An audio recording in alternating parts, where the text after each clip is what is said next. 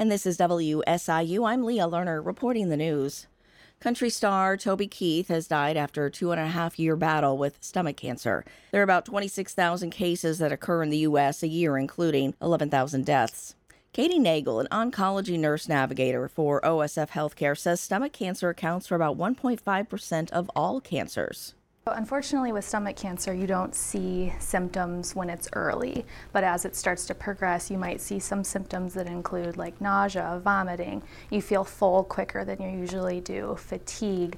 You might notice blood in your stool, things along those lines. And, you know, it's important to know that most of the time those symptoms don't mean cancer, but it's really important to let your doctor know if those persist.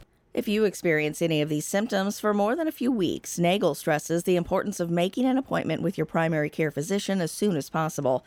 The good news is incident rates of stomach cancer have dropped about 1.5% every year in the last decade in the United States.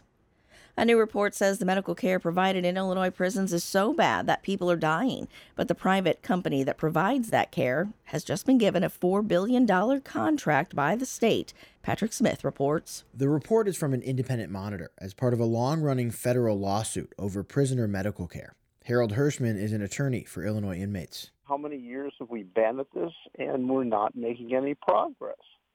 People are still dying unnecessarily there aren't enough doctors. It's like the Keystone Cops are, are running the health system. Those so called Keystone Cops just won a 10 year, $4 billion contract from the state.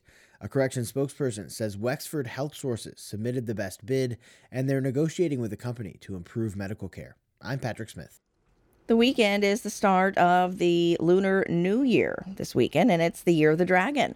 The Lunar New Year marks the start of the new year based on the lunar calendar and is celebrated by many East Asian cultures. Chinese instructor at the SIU School of Language and Linguistics, Ashley Zhao, says using the term Lunar New Year instead of Chinese New Year helps represent countries such as South Korea, Vietnam, Singapore, and Malaysia.